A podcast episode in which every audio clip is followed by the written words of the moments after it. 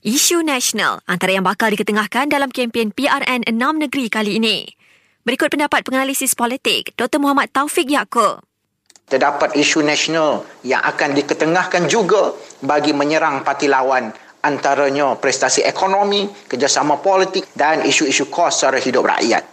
Selain isu nasional, isu 3R yang menyentuh institusi raja, agama dan bangsa juga katanya mungkin akan dijadikan bahan kempen PRN kali ini.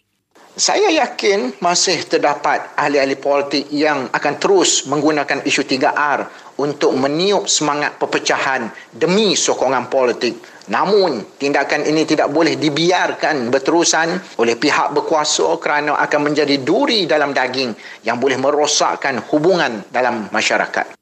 Terdahulu, polis berkata pihaknya sedang siasat pengurusi DAP Lim Guan Eng dan Presiden PAS Tan Sri Abdul Hadi Awang berhubung kenyataan mereka yang didakwa menyentuh isu 3R.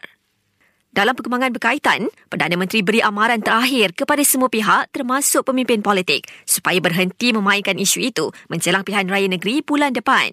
Tegas Datuk Seri Anwar Ibrahim, pihak berkuasa pantau semua isu berkaitan 3R yang dibangkitkan dan akan mengambil tindakan jika ia menggugat keamanan.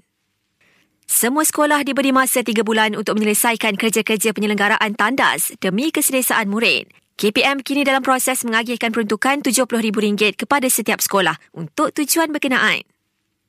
Dalam perkembangan lain, KPM minta semua pihak beri ruang agar siasatan dapat dijalankan berhubung kes seorang guru di Pantai Timur yang didakwa gigit bibir muridnya. KWSP bercadang memperkenalkan akaun tiga yang membolehkan pengeluaran simpanan dibuat pada bila-bila masa.